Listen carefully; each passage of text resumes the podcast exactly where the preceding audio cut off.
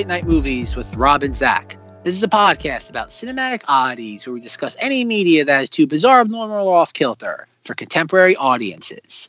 Occasionally, these projects gel. Most times, they crash hard into the realm of obscurity. Join us as we delve into the cult classic swamp. I'm Zach. And I'm Rob. And this week on Cinemodities, I have to let everybody know that if any Terrys try to hijack this podcast, we're going to have to fireboard those mother jammers. But hopefully, we go undisturbed and we can discuss in our seventh episode of the fourth month of sketch comedy, Key and Peele. So, I think this is one that you know everybody is aware of. I know we'll have to talk about context, but I think it's uh you know kind of in the same vein as at least as we started our discussion on Chappelle's show. It doesn't need too much introduction. So I guess just to jump right into it, Key and Peele aired from 2012 2015 on Comedy Central. And I remember when this came out, I was in my undergrad. I was working at a deli at a grocery store across the street. And for some reason, at this grocery store, at least in the deli where I worked, Key and Peele was a phenomenon. And that's really how I found out about it because everybody there was like constantly repeating or quoting lines from the show. And I eventually just started to watch it because they were like, oh, it's Keegan Michael Key and Jordan Peele. And I was like, oh, the, the people from Mad TV. I remember them. And I just kind of, you know, got into it from there. And I want to say before we get into Zach's context and feelings on Key and Peele, which is something Zach might not know, I'm actually pretty neutral on Key and Peele. There's some sketches I really love, but I, I kind of think this is more of a I'm more intrigued by the chemistry that Key and Peele have together than the actual a lot of the ideas they actually come up with. So this isn't one of my favorites, but it's so well known. I knew we had to discuss it. And also, since I've already referenced the terrorist sketch, the TSA sketch, that's one of my favorite sketches. We'll have to get there. But I want to throw it over to Zach now. Are you a fan of Key and Peele? I think we've only mentioned it. Have you watched Key and Peele? Uh, what's your context? I was aware of it as a thing that aired on television. I tried watching it back in the early 2010s when it got the moniker of like the heir to the Chappelle Show throne. Yes. I never really liked it. Uh, I didn't. I didn't even think there ever was like a sketch that really even stood out in my mind in this, like where Chappelle had like Rick James and those sort of things that were kind of like ubiquitous. Mm-hmm. This never even had that for me. I know there was like what Ice T Dog, where it's like rough, rough, bitch. Yep. And that was like, oh, I remember like seeing that like once or twice, just like watching Comedy Central during that time frame. But no, that's kind of my entire background. I, for the record, I never got into this show back then, and based on what Rob gave me, I have no interest in ever revisiting this show, except for maybe a handful of sketches I wrote down, much like I did for uh, Whitest sure. Kid You Know. But uh, yeah, this was kind of like uh, I get why people like this, but it's just not applicable to me. Okay, okay, and I think I think that's where I want to start because you know, like I already mentioned, uh, in terms of sketch comedy, this isn't one of my go-tos. Uh, I, even though I think it is a lot of people's go-tos. You know, like I said, all these people I kind of knew in my undergrad, be it through my my university or through work or whatever. This was just you know you couldn't escape it, and I had no problem with it. I still don't have any problem with it. But you know, kind of when I was going back and, and watching some episodes to pick the selection of, of five that we're going to talk about, you know, this week, I was kind of like, eh, it almost reaffirmed what I had kind of always thought that, you know, I'm more intrigued by them together. I really like their performances. I'm not so intrigued by their ideas, like the sketch where it's just one friend sings to another about how he's helped him through his life and the other friend doesn't like it. And it's like, okay, I guess. But I'm more intrigued on the fact it's like they're doing these characters and these performances and, and they work really well together. And I think that's what I get from Key and Peele more than anything. And I think I have to say, Zach, to to get at the point about um, what sketch has kind of stood out from this, like what has become like the impact, you know, like Chappelle's show has Rick James, that type of thing. Um, I still to this day I see it pop up, but I, I know when it aired it was almost unavoidable, just like the Abraham Lincoln sketch almost. Uh, it was the East West College Bowl sketch from season two, episode two, um, where they all have the crazy names like Duglesta Dunkerchuk, oh, really? Jinglage Morgoon. Yes, this was insane. How many people I heard talking about this when this aired back in 2012? So I and I still see it. Like I said, I still see it today, and you know, people I know still reference it. So I think that's the one that has the most staying power.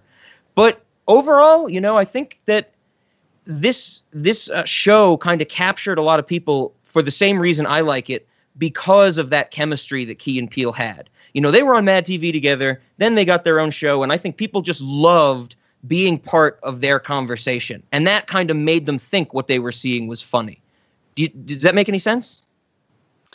It does, but I don't think people who watch Comedy Central, well, that's the weird thing. Again, Comedy Central has kind of gone from a place where people go to laugh to now being a social platform.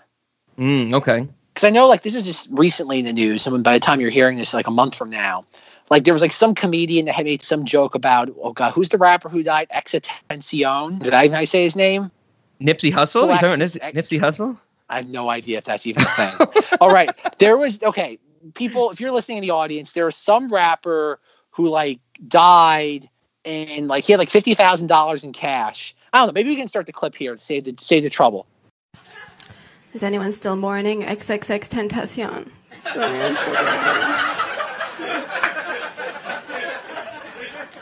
he's a he's a rapper who uh, was murdered. He's dead now. Um, he was he was shot. He was on his way to buy a car with fifty thousand dollars in cash, and somebody shot him and took the money, which is very tragic. But I think also it would be a very good Venmo commercial.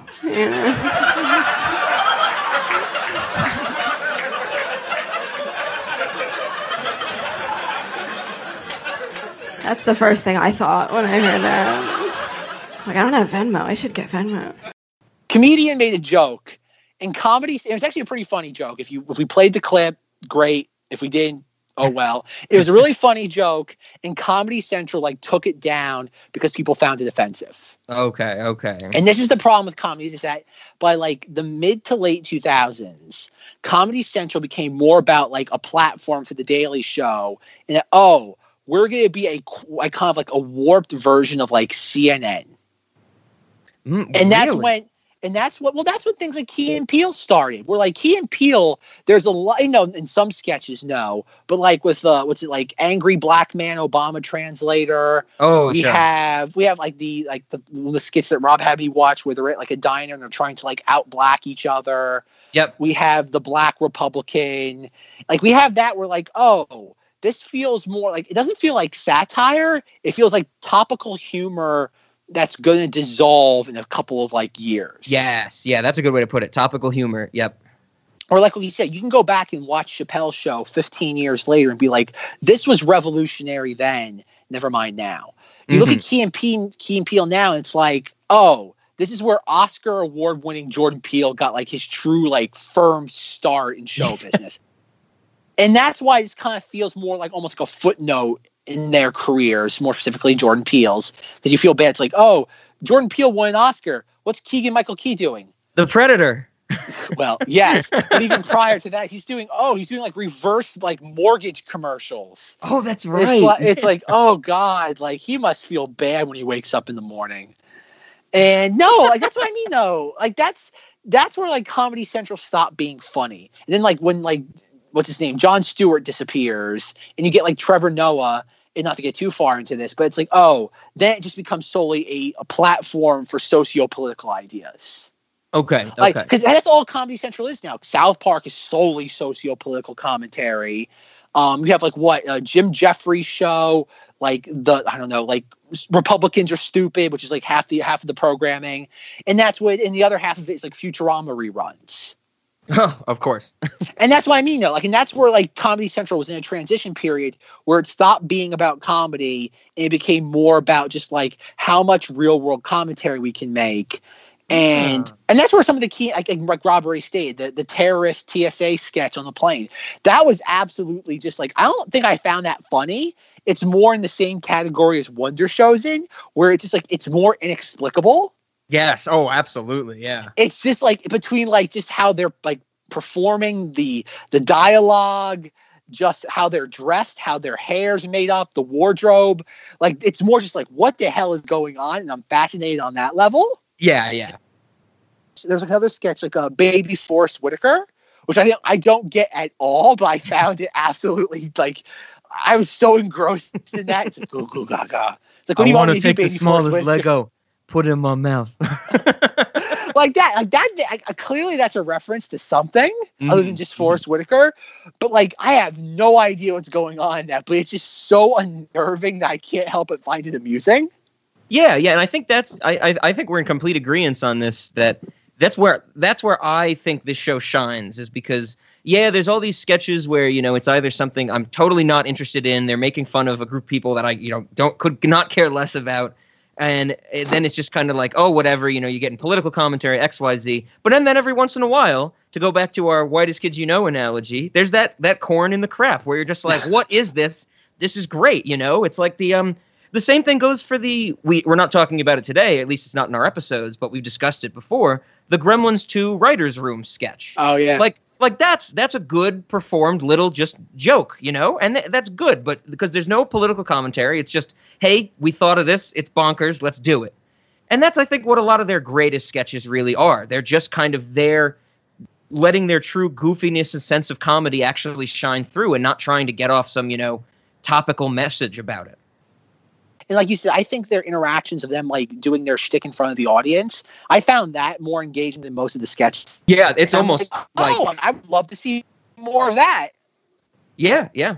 And then they stopped doing it for the last two seasons. Yeah, it's disappointing.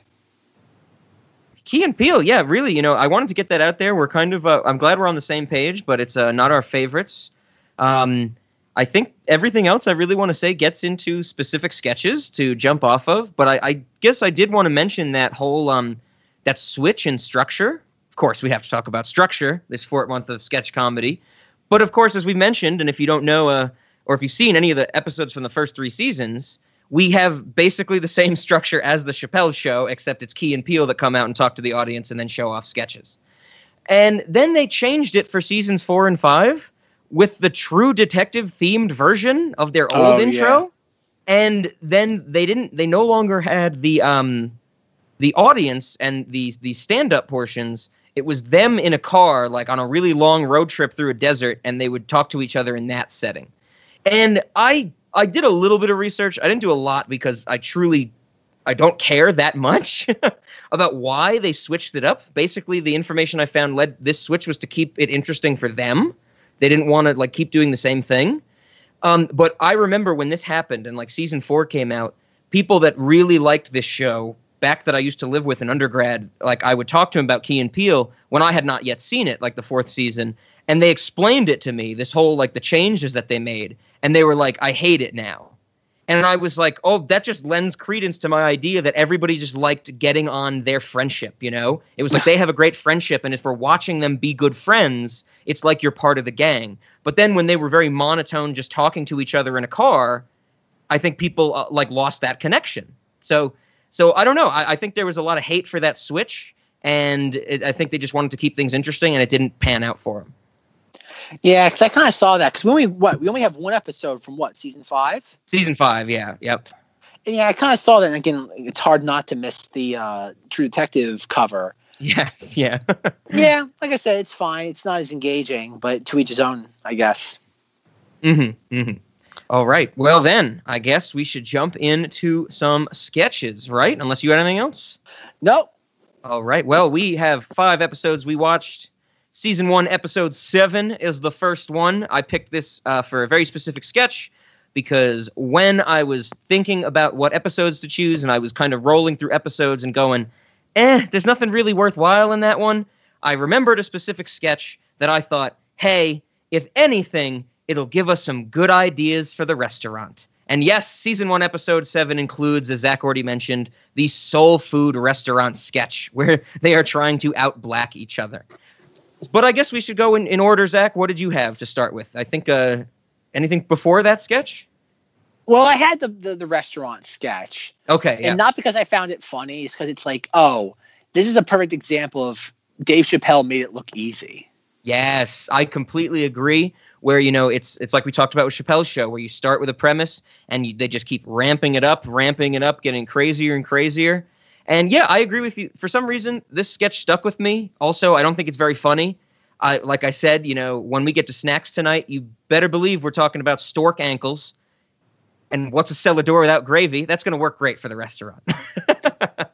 Well, that's the thing too is that like just stringing together a bunch of racial stereotypes isn't funny. Mm-hmm, mm-hmm. You're, it's a list. Ex- exactly. Yeah, it's like a it's like a you're reading a, a BuzzFeed article, you know, and getting a little a little GIF or picture with every word or line. Yeah. And even the punchline, like, oh, the woman at the the the wait the waitress brings out like the items, like the really kind of like crazed, most extreme stereotypical food items Mhm. that you could get in, in the deep south for two black men to eat. And it's like, oh, like what was it? One's like like a foot, and the other one's like like cardboard, like nailed to a plank of wood, wherever it is. Yeah, I think it's And- like a he has a rusty bucket of fish wrapped in razor wire or something. something like that. And I guess that I'm like, that's the punchline that they actually got it. yeah, yeah, I think that's part of like the where key. That's kind of what they do. You know, they they like try to push it over some edge that they've built. I I can't stand the part where you know they they do the like the um the big like big end of the joke of them ordering was when Jordan Peele is like and a human foot, and then the waitress goes what. And I'm like, I remember. I think the first time I saw this, I was like, okay, it's so obvious that she's gonna like get that, get it for him now. You know, it's like the waitress isn't gonna be like, oh no, we don't have human feet. She's gonna be like, I think she says like, "Do you want like cornbread with that or gravy or something?" And it's like, of course, that's the joke, you know? Yeah, and that's the thing. It's like, it's like, oh, like isn't this so zany? Isn't it just crazy? It's another one like example of that where it's like, like again, you go back to something like Chappelle's show, and you have the uh, the PSA with the little like the, the three kind of people high in the drive-through of the Whack Arnold's, Sure. and they sure. crash into the little girl. And the payoff to that joke is, if you're a little girl and you're high, don't ride your bike. The Mhm. whole the whole thing of comedy is trying is, oh god, landing the joke right before your audience figures it out. Yeah, yeah. I think you said it uh, very long ago in this sketch comedy series that it's all about you know pulling the rug out from your audience before they realize it. Yeah. And, the yeah, you're with it. It exactly right. There's there's no rug to pull out here. Once you get the first few lines, you understand where it's going, and it goes there. Yeah. They're really, and that's why the things that really did resonate with me are the things that are completely out of left field. Yeah, Because it's like, well, I can't figure out what this premise is. so I'm along for the ride. yeah, And even even like Baby Forest Whitaker doesn't really it doesn't really crescendo in anything. Definitely, definitely. It just kind of just like peters out. It's like, okay, moving on. And Yeah. yep. So I before we go on, I, I like I I I love that we're in complete agreement about this. I kind of gather that from what you- you've said to me about Key and Peele before. Um, this is going to be a hot take for a lot of people I went to undergrad with because we had a grand old time watching this together. And I'm not taking away from them. We yes, we had a great time. They may love it, but this is you know kind of neutral, as I said. But as we've been talking, Zach, I wanted to tell you because I think it's one of the only things that really stood out to me when I was looking into my notes for the writers of this show. One of the writers for this show is named Ian Roberts, and he's the creator of Upright Citizens Brigade. And Upright Citizens Brigade is a comedy troupe that had their own show um, that eventually was disbanded. The show was so they could go on to Parks and Recreation. So Amy Poehler is part of Upright Oh, Citizens Brigade. So when you're exactly right, Zach, that's what this comedy is. It's that oh so zany type of stuff, but they're trying to put that topical um, twist on it. And I think that's why I have such a problem with it because I don't those I don't think those two things blend together well. I did not I did not know this until I did the research. I never knew that Upright Citizens Brigade was related to this, but but now we know. I guess we should say too. This was this is insanely popular. Uh, Parks and Rec was insanely popular. Thirty Rock was insanely popular. The Office was insanely popular. Like clearly, we're the odd men out here. Yeah, uh, abs- I mean, absolutely. this is just reaffirming it. You know, this just adds to the mountain of evidence we've gathered throughout our lives, right? Yeah. I Yep, say, but- ugh. yep. And I, I think when I did my research, I I found that, and then I watched the episodes, and I it made me think about it in that light, and I was like, I totally see it. Like I 100% see it. I guess my question is to you is like, which is worse? Something like this where it's just so cookie cutter and you can see where it's going from a mile away, or you get something like the whitest kid you know, where it's like, oh, it's a stinker all the way through, but at least they were attempting to do something they found funny just just themselves. I I would have to say this is worse. I definitely prefer Whitest Kids You Know for that, you know, almost um I don't think I said it this way in the episode, but it's like an anthropological curiosity. It's like I'm dusting off bones of their old ideas and trying to understand what they were doing in Whitest Kids You Know. Where, like you said here, there there is no way to understand uh, like 90% of these sketches. You, or you, there's nothing you need to do to understand them. They're just there. Yeah. So yeah, I, I would say this is worse. Yeah, because it's so just surface level. There's no layers to it, Exactly. or at least Exactly. there's no layers in what in what we watched for this recording. Sure, and I, I would say it extends to a lot of the show Yeah, because that's what I like. I, like I mentioned already, that's what I found. I was watching episodes and I was like, oh no, not that one. Watch another one. Oh no, not that one. Then I watch an episode, be like, okay, there's one sketch in here I like, so maybe this one. yeah. Because even like going to like another part of that season one, episode seven, is like what the the, the Black Republican, where it's like Yes. this one guy makes a comment about something that's just slightly right leaning, and it's like, oh man, he's already like he's a senator. All right, he's already our presidential candidate. And it's weird how something like that, where like I get the joke because that that was something the Republicans were doing back like in the late 2000s, early 2010s. Anybody who was black, Hispanic, that, that said anything slightly conservative was like put on a pedestal. But but funny things like again going back to Chappelle show and not to reference Clayton Bigsby, but like again Clayton Bigsby is still funny to this day just because it's it's the idea of like you said the blind white supremacist. Yep. It's the idea of introducing race to a character where race should have no factor on their life.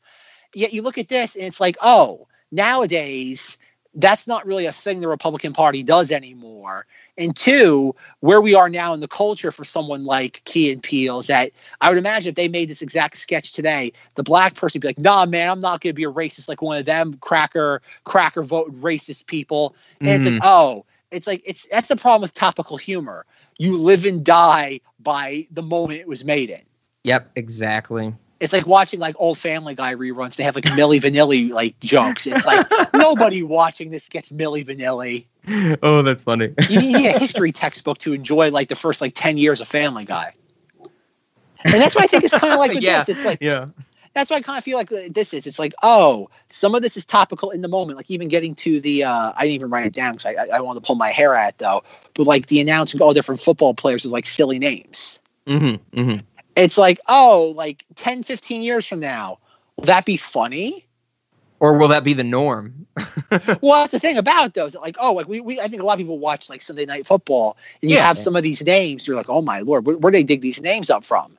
And it's like after a while, it's just it's not funny anymore because, like you said, it is the norm. It's like the humor, like the the oddity humor of it all, has been robbed by just the idea that, like, okay, because of things like Key and Peele we accept it as par for the course. Yeah. No- yeah. Nothing, nothing Ch- Chappelle lampooned, and we're not comparing him because it's like, oh, we're, you're dealing with African American comedians. That's not the reason why we're comparing it. We're doing it because a lot of this is steeped in socio-political humor of the time, whereas one was very topical, other ones don't live up so well.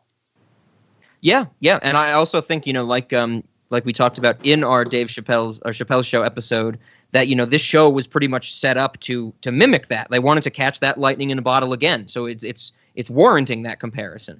Yeah, you can tell at some point back in like the early 2010s when whoever pitched Key and Peele as a series, there was at least one executive in the room at Comedy Central that said, "Aha, we got that Chappelle show Yeah. magic again." Exactly. Perfect. Yeah, a hundred percent. That happened. Definitely happened. Probably happened multiple times. It- Champagne was probably I shared over it. They Well, brought in the naked get- woman with the sushi on her for that idea. But yeah, so uh, that's all I have to say about episode seven, at least for my notes. Oh, okay. I did want to mention the um the uh Bobby McFerrin versus Michael Winslow, the mouth noise off, where they're like fighting each other and making mouth noises Oh, in the yes. dressing room. I love I think that's one of the it falls into the category of I love the idea, but they didn't execute it like as well as I would have hoped. But I do love the fact that when they're battling or fake battling, they're making sound effects for each other. Like they're doing their Yes. own sound effects and each other's. So I can only imagine that this is like a nightly event because at the beginning of the sketch the the agent is like another sold out night for the kings of mouth noise so i'm imagining they're doing something like this in their in their shared dressing room every night Yeah, like you said, I think that's the perfect way to put it. Is that execution? A, I'm sorry, idea A, execution like C minus. Mm, Because mm. like it just it's another one of those ones where again it reminds me of Whitest Kids You Know, Amanda Show, where it's just like the bit just goes on way too long. Yeah, and I, my problem with this, with the Bobby McFerrin, Michael Winslow one, is because I get it. I like what they're doing. They're doing sound effects for each other, and it's as it gets to the point where it's dragging on too long, they resort to the Indiana Jones parody, where they both have bananas and one of them swinging it around like a sword, and the other just shoots them. And I'm like, that's what you made me wait for. Like I've seen that before. I've I, I've seen it in my dreams. I've seen it so many times. Yeah. Yeah, that's that's this weird thing about this. Is like you're telling me you have these, like you said, it wasn't just them in a writer's room. It, it's them and a bunch of other people, and nobody could come up with a better ending than that. Yeah, yeah, exactly, exactly. Because you know, at one point, one of them's gonna shoot the other one with it, and you know, like, uh oh, we're gonna start mimicking. It's gonna be, oh man, he's mortally injured from an imaginary wound, and it's Yeah. like, come on, come on. Yeah, yeah, absolutely, absolutely. And then I think the only other one I wanted to mention is I do uh, some of the lines in the um, the military recruiters that go clubbing. That sketch, some of those make me chuckle. Yeah, that sketch didn't do anything for me. I think that's that's one of the ones that's just short enough to be like, okay, I get it. You know, that's a, that's another interesting or intriguing concept. And but then you know the other stuff in here, like the Tea Party one we mentioned already, the um, the uh, what is it? The the guy takes the picture of his wife in in the morning, and she's like holds the gun to his head, and I'm like, I get it. Yeah. All right. So okay, well, keeping uh just consecutive order, after season one, episode seven, we watch season one, episode eight, which is also the season finale of season one. And I know Zach wants to talk about the Baby Forest Whitaker sketch, but that's the last one we get. The first sketch we get is when Obama is trying to teach Malia how to drive. And I did not think this sketch was particularly funny. I have nothing to say about it other than the fact that when I started watching this episode, I saw that people were driving, that a teenage girl was driving, and I immediately said out loud to myself, brakes. so that's my note for that one. That's your nose just breaks. Yes, yes. Brakes. Brakes. Brakes. Well, even that sketch though, like I know, and Jordan Peele does a pretty good job, a pretty good imitation of Obama, but like it's so obvious to like, oh, like oh, the cop pulls it, pulls him Oh over. yeah. It's like treat Malia just like you treat anybody else, officer, and obviously they get arrested because they're black. Ha ha ha ha ha! Because the police sit there, profile and target African Americans. Ha! Ah! Exactly. We haven't seen that. We haven't seen that a hundred times before. And then, like, the only thing I gotta say is they kind of rebound a little bit from that, where they're at the ATM. He's trying to teach Malia how to use the ATM, and it's like, and everyone's like, "Oh man, it's President Obama!" It's like, "Oh, this is so cool!" And it's like it's taking forever. And he's like, "Okay, guys, don't get too excited. Treat us like you would anybody else." And I was expecting something like, "Oh, they did start handing him money," and then when they start yelling, I'm like, "Oh wow, okay, that's a little that that's a, that's subversion right there." Because I, I I expected just like the glowing, "Oh, oh, you're just so great, Obama," and I'm like, "No, like, oh, they're gonna actually like chastise him if they would anything Mhm. else," and I'm like, "Okay." Like that's at least like I don't think it's particularly funny, but at least it wasn't just like, oh, I can see it coming from a mile away. It's like, okay, Exa- 100 yeah. meters, 75, 50, 25. I do I do think that the the very like the last note of that sketch is great because it's when like everybody's yelling at Obama and Malia and the Secret Service comes up and they take Obama away but they leave Malia behind. And she's like banging on the car window as it's driving away and you hear like dad. But so I do like that that they leave Malia behind. So that's, But I that's guess- it. but my question though is that like that's not funny because it plays into the sketch. It's funny because it's irreverent. That sure, would be sure, sure. that would be funny in any other circumstance. You take any other thing where a parent is like hastily like put into a car to drive away and they forget their child. That's funny in and of itself. It has no. It does not tie into the sketch at all.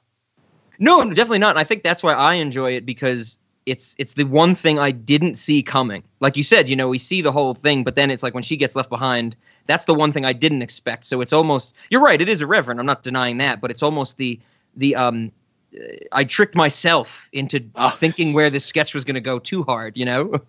Yeah, and, and really sad is like some of these things are so cookie cutter that when it just slightly veers off the track, you're like, oh, like it's like a breath of fresh air. It's like yeah, oh it's, yeah. it's, it's nothing to celebrate though, but just relatively speaking, you can't help but give it some level of acclaim. Yep, yep, yep. All right. What did you have next from season one, episode eight? After Obama. Uh, the renting the renting the house. Aha. Okay, good. I'm glad you bring this up. Renting the, the renting the house sketch. This became probably the most quoted thing from Key and Peele between my roommates and I. You know, when I like got them to watch it, we loved this sketch specifically because of uh, you know Keegan Michael Key's character, the landlord, and the way he says all this stuff. And you know, like uh, still to this day, we will say "ain't no fang" to each other. Like when he dives on the floor, oh, it's so funny. But but what did what stood out to you in this one, Zach? Why did why did this one deserve a highlight? Nah, ain't no thing. Well, I, again, it's for the most part a one note sketch. Like, oh, it's renting an apartment in a bad neighborhood. Yes. Yep. Like that's a sketch. Like that's and the only thing I thought was particularly funny was he's going through the entire thing. He opens like one of the doors and you actually see like a live like what hobo, crackhead, Yeah. like in one of the things. He like chases him out of there. I just found that funny. Can't tell you why I found it funny. Exactly. it just it tickled me the right way, which is what comedy is at the end of the day. Comedy is inherently subjective. Um, but yeah, but no, it's another sketch that for the most part, the wrapper around it was just way too like, okay, we get it, we get it. It's in a bad neighborhood. There's gonna be bad things that happen in the bad neighbor, the bad apartment in the bad neighborhood. Yeah. and it just oh my god, it's like enough. Like cut four minutes out of this, and you have a tight sketch. It might not still be funny, but at least it's tight. I think this is this is one that is like very firmly for me in the category of I enjoy this because I love Keegan Michael Key's performance, like the use of his voice and stuff like that. You know, like the ain't no thing. I love when he he- he's screaming at the person outside the window, and then he's like about to close the window. He goes, "That's my nephew Craig. He a good kid. He smoked crack though." My nephew Craig, you a good kid. He smoke crack though. and like that became a huge thing we quoted all the time um the the whole he says like someone was trying to no so there was some crackhead in the, a neighboring apartment that got too high and thought his pistol was his remote control so he shot like a bullet hole through the wall. And then he's like but don't worry you ain't never gonna see him again. Ain't nobody ever gonna see him again. And it's just like i love like it, it, strikes that chord for me. Just like you said with the with the squatter in the apartment like that strikes the right chord for you like the way he says this stuff strikes the right chord for me i can't tell you why but i'm i'm totally on board with it and then of course key and peele are just like okay let's uh i think i think jordan peele was prepping for his um twilight zone run when he threw in the switch that the actual renters were crackheads as well Yeah. like he was like i gotcha Well, even that, it's like, oh, okay, they're crackheads too. And like, I best thing about it, it's a punchline, but like in name only. yeah yeah I think that's so disappointing. It's like the structure is there, it's just filled with nothing. yeah yeah It's Ain't no vacuous structure. It ain't no thing. This show ain't no things. All right. Okay. So, anything else about that one? No. Okay. What's what do you have next? Well, I think we all know where I'm going eventually, but yeah. that's the end of the li- that's the end of the line for this episode. Oh, okay. Okay. So you had nothing about the uh, the uh, black party motivators for the bar mitzvahs and bat mitzvahs. Not really, because I know Okay. there's, there, there was one or two lines that were funny where it's like, "Oh, we're like the first first black people that these kids ever see," and it's like, uh, like that again, ha ha ha, it's funny. I Um, agree with you. Shelter do- Jewish children. Yeah, there's some lines that are funny, but when on my rewatch for this, especially after you know doing all the editing of our Chappelle show episode, this one I was definitely getting the sense that they were trying to be, you know, like I could imagine this as a Dave Chappelle as a Dave Chappelle sketch. It'd be a lot better, but I definitely kind of see this as you know something he would try to do or.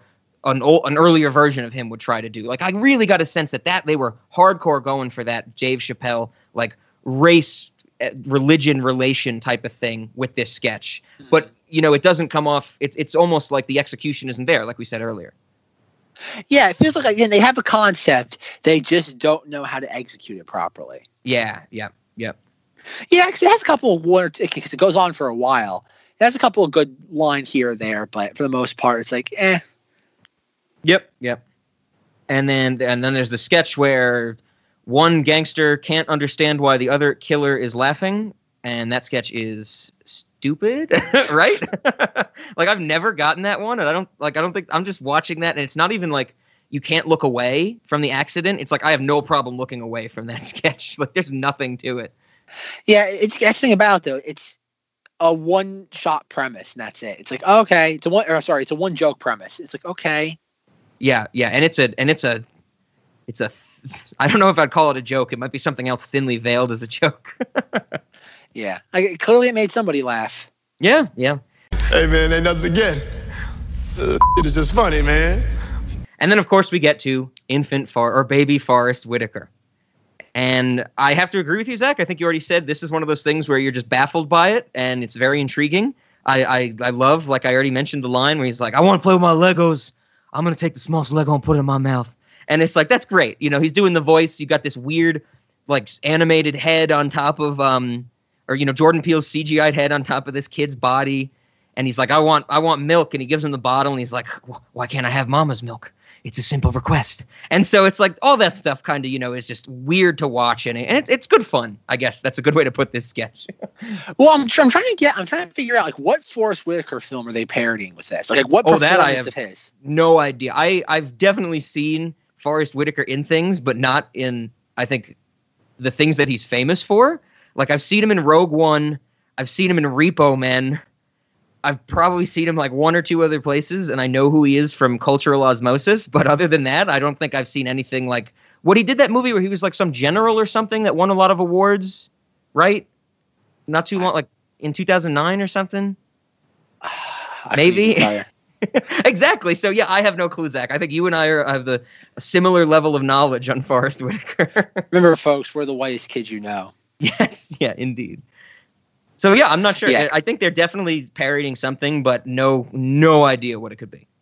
All right, because like I watched this and I'm like, because again, like you said, the uh the crude, I don't want to say crude, but the very jarring special effect is I think Oh, what yeah. seals because just how it, it's weird. Like this is a weird sketch, and it's yeah, the head is like a little too big. Like they could have just Oh, yeah. they shrunk it, like they could have made it look a little better. But it's like I don't know if that's what they were going for or what. But it's I yeah, it's it definitely was. jarring. I think it's an effect. Again, again, this was a Comedy Central, so they didn't have an unlimited budget. Mhm. But I think it's just that right type of blend. This is the part where I think almost like a borderline Chappelle show, where the the lack of budget and just the crudeness of being able to get it done works to the sketch's benefit.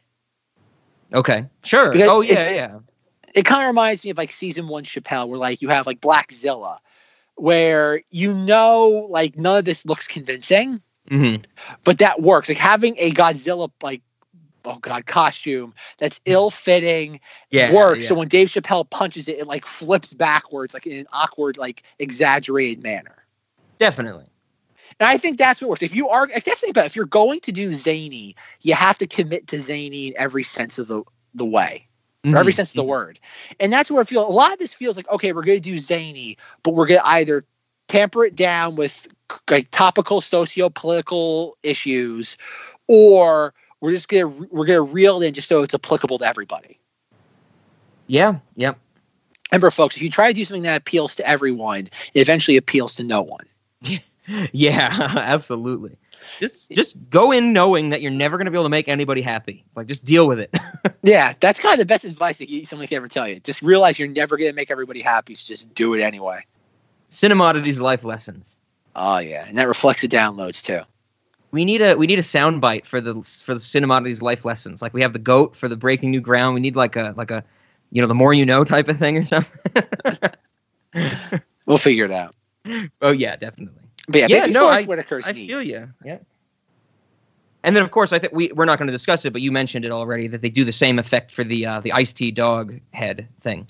Yeah, We are jumping into season two, episode two, and I want to start this one off because I I mentioned it in the Chappelle Show discussion. Part of it that didn't get into our episode, but when we discussed the racist Hollywood animals, I'm pretty sure I mentioned that there is a racist animal sketch from Key and Peele. This is the one I was thinking of, where there's the racist dog at the beginning of this episode. So now you know, Zach, what I was talking about from a few weeks ago. Oh, okay. Does it all make sense now? Are the pieces coming together? Sure, sure. You see, if you don't, if you stop no putting the pieces in your mouth, you'd have them all. No worse than usual. Okay, okay. Well, what did you have from this uh this episode, Zach? Season two, episode dose. Nothing, Rob. It is blank because I didn't like any. I didn't like anything from this episode. Oh, okay. Well, dubstep sketch we can definitely skip. I did not like that at all. Let's, Um, let's talk about dubstep, music that was popular like 10 years ago. Yes, yes. I this is like there's a Loiter Squad sketch, which is an Adult Swim sketch comedy show um, with Tyler the Creator in it, the rapper, and they have a they have a dubstep esque sketch. It's not like this, but it's basically one character has a dubstep dad, and it's their their stepdad is like a dubstep rave person, and that they do it. It's so Loiter Squad is like dumb. It's like dumb for the sake of being dumb, and they do it better than Chappelle's show in this sketch with dubstep. So yeah. Um, I do have to bring up because I'm sure I've said it to Zach before. I say it to a lot of people. This sketch has always stuck with me strictly because of the idea. I love thinking about the person who had to follow Martin Luther King's I Have a Dream speech. Not just because of the actual event, but just as like a life lesson. Like you don't want to follow the person who's the best at something, right? Yeah, that's cute. Yeah, it's, a- it's a clever premise. And, and yeah, it, it's, yeah. it doesn't wear out its welcome. It's punctuated throughout the episode in a couple places. Yeah, it's solid. Didn't do anything for me personally though, but it's it's it's a solid premise and it's executed pretty well for the most part. Yeah, I, I definitely that one always sticks with me. That like you know I learned something from Key and Peele, so thank you, Key and Peele. of course, this is our episode with the East West Collegiate Bowl. As I said to Zach, this was one I could not escape when uh, it came out back in October. So this actually came out during a Monstober, Zach, uh, of 2012. Everyone was talking about this Oh my god. people were repeating um, these names over and over. And I have to say that that's the only reason I am intrigued by this. I'm not even intrigued by this sketch. I'm just intrigued by some of the names because, as we've talked about many a time, I love to repeat words and just hear sounds over and over and over. And just, you know, you get things like Xmas, Jackson, Flaxen, Waxen. And it's like, that's great. That could be like a, a meditation chant, you know? Like you're just sitting there and you're like, Xmas, Jackson, Flaxen, Waxen. And it's just the Glester Hardunkachud rolls off the tongue. And so I, I I get the setup, I get what they're going for, like we discussed already. But you know, it's just that once again that palilalia and echolalia, I- which I don't think we talked about since uh, the Steve Oedekerk series. But but yeah, you know, Scoish Velociraptor Maloish, Zach. The Carpatron Sure. Duke Marriott. As long as oh yes. finds it funny. I could not get away. That another reason this might have been like saturation in a good way because it definitely wasn't pushed like the Abe Lincoln sketch from Whitest Kids You Know. But I had tons of people, tons of people saying these names at me over and over. And so I did want to ask you, Zach. I know we're going to get it later, but if you didn't pick it up or mention it in this episode, uh, I can't imagine you're going to mention it later on. But the Obama anger translator. So this also got very popular. I remember when this became like you know a recurring sketch on Key and Peele. I I never cared for it because, as I know Zach knows me, I'm never really cared for politics. But I think this was another one of those of like you know cultural phenomenon type of things where people were latching onto it and they were waiting for the next versions. And then you know in later seasons they start doing the oh Hillary has her own anger translator, oh Michelle Obama has her own anger translator, and people seem to really love that idea and that sketch but I I never got it. I'm sure this was something you remember when it was going on when you know Obama was still you know a, a more a major political figure than he is now. But did you see that kind of same thing that people were sharing this immensely? No, because like I've said numerous times in this podcast, I don't have any friends. But uh, no, I, This I- wasn't I like know- a Twitter wildfire or something. no. Well, I I don't remember if it was. Okay, okay. Um, back then, Twitter wasn't as highly partisan as it is now.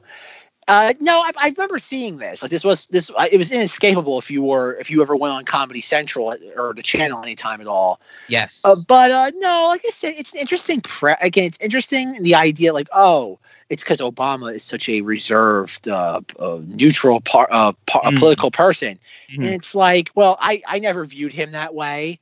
Like again, I guess if you if you are a rather what's the word a political novice, you think that's that's how Obama communicated his thing. I never saw it that way. Obama, I always thought was rather articulate in his disdain for people that he disagreed with. Mhm. Um, so I never found this applicable, especially also I think in what, a later episode we have the Hillary Clinton one. Yep, yep. That sketch sketch is worth bringing up. We'll cross that bridge when we get there. Okay. That's worth discussing for a different reason. But uh, no, the idea of like everybody thought was groundbreaking. That again, like Obama having like a quasi version of like a hype man. that helped. Uh, that was like the the angry persona b- below. I'm sorry, the cool person. Oh God, gotta get this right. The angry, I guess, what the inner headspace of the cool persona. Yeah, yeah, yeah. I never saw it that way. I just never did. I, I, I, again, I am a, I am a very political person. I know how to read uh, very subtle cues when they come from politicians, especially um, Obama Rama. So, Obama, Obama Rama, Obama harder. oh yeah, that's a sequel. Uh, no, it's like yeah, I, I, I get, I, I noticed why it caught on, and to Okay. people who never follow politics, I can imagine being like, yeah, yeah, like you said. It's a weird form of um, piggybacking off somebody else. It's just again, it's like it's like being in the club in a weird way. Yeah, and and I think you you you hit the nail on the head when you say you know for the people that weren't very political, this was kind of a a doorway into that for them, and and they latch onto it. But you know, I think that that has its own issues because you know I feel like that just became a wave of you know the stuff the people who are like oh you know I don't know anything about politics, but I watched John Oliver, so I'm informed, and it's like yes, that yes. It's like no, if you're going back and watching an episode of John Oliver from like six months ago to be informed, you're lying to yourself. It's just a comedy show for you at that point. Well, I, I tell tell that to the producers of John Oliver and The Daily Show and the 800 shows on Comedy Central that are trying to do this shtick now. Yeah, I know that. Um, that's what I'm saying. That's the problem. That's people are, you know, they don't think that way, and they think it is the same thing as true informational sources. Well, and so, yeah, they're all jumping on it. You know, this kind of weird blend, and they think that it's meaningful when they're not. They shouldn't give that much credibility to it. You can't blame people when they're sold when it's sold to them that way. If I No, sell no, definitely not. No, I mean, yes, there's. We could talk. I'm sure Zach and I could have a lengthy conversation about the issues of of the ad of not the advertisement, but just the composition of like something like the last week tonight with John Oliver. You know, it, it's like brainwashing. It's sold to you to tell you that you're learning something when you're absolutely not. Yeah.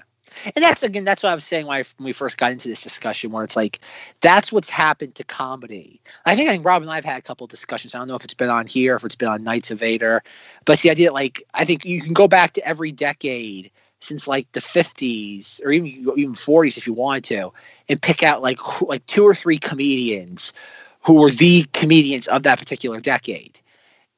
Once you hit like 2000, like seven or eight, and all the way to now, Mhm. you can't do that. There's there's Yep. no com- there's no comedians anymore. Who you have is you have highly partisan comedians in name only spewing just socio-political talking points. Yep. And that's what it is. Like and I- it's and you know right between and it trades off you know you get you get a piece of an actual piece of information biased or not doesn't matter. You get an actual piece of information and then it's punctuated with a joke. And you think oh well, not like yeah. i laughed like it means something like it sticks with me. I'm going to remember that opinion. And it's like no you're not thinking about this. Well again, this is getting way off topic from Key and Peele, but it's it's this thing that kind- yeah you have this thing like it's it's the jon stewart effect where jon stewart goes out there lectures oh god more than just the audience. He Mhm. lectures the culture at large about you're doing this wrong and you're destroying blank because of your actions or inaction. And then when you criticize his grandstanding he puts his rubber nose back on and says hey buddy i'm just a comedian yep and it's like, no, you do not get to have both ways. You don't get to lecture people because of the platform that you're on. And then when people take you seriously and counteract your points, or I guess argue with you, Mhm. then put your rubber nose back on and say, sorry, buddy, I'm just a jokester. yeah yeah And can't that's and- swap your hats definitely yeah. And that's what I feel this was kind of, even though it's maybe not directly responsible for that sort of thing. Clearly, Jon uh, Jon Stewart is Mm, he he reaped what he sowed not even him he, his industry reaped what it sowed but this definitely fed into that because this was going on during that same time period Yeah, yeah, yep, yeah. That's So, what I. uh, That's the sense I've gotten from it. You know, kind of. I think when I first watched it, you know, I never really, I never really cared for these sketches because of the pol- political aspect. But at the, you know, watching more and more of them and rewatching them throughout the years, it's just kind of like, this isn't what we need. You know, we don't need opinions and bias being, you know, dressed up as comedy because people think that it's something more than comedy, and it's just not. It's just comedy. Yeah I think there's a lot of reasons why this was going on too. A lot of it too, also, you could even argue is borderline propaganda. um, because it's Oh, always sure. it's always pointed in one particular direction, never the other. Yep. There's an argument to be made there, but uh, that's neither the time nor the place for this. Um, but yeah, even like going back to like that one particular sketch where it's like I guess it was going on during the 2012 election, and you have the whole thing where like I believe Oh, Governor, with Mitt Romney. yeah, it's, right? it's like yeah. it's like yes, you have Jordan Peele, Barack Obama go. I believe Governor Romney is uh, a good and honest, a good, good. Oh God, a trustworthy and honest person. And you have Keegan Michael Key being like, then why he put his dog on the roof? Then he killed his dog. It's like. Again, that's for the people who find that funny. A have no context of where that even came from that story because that was proven to be false. And okay. then two, it's something that people who do have the basis for why that joke is funny only learned it from watching Jon Stewart or oh god, who ca- or Colbert. Mhm, And Co- mhm. Colbert, uh, weirdly as it is, Colbert's probably maybe more more to blame for all this than anybody else is. Oh yeah, with uh, the, the satire of that show. Yes, where, where people people genuinely can't. And it's weird. Like I remember when when he got chosen to do CBS late night, everyone's like, "Oh, what's going to happen to the persona?"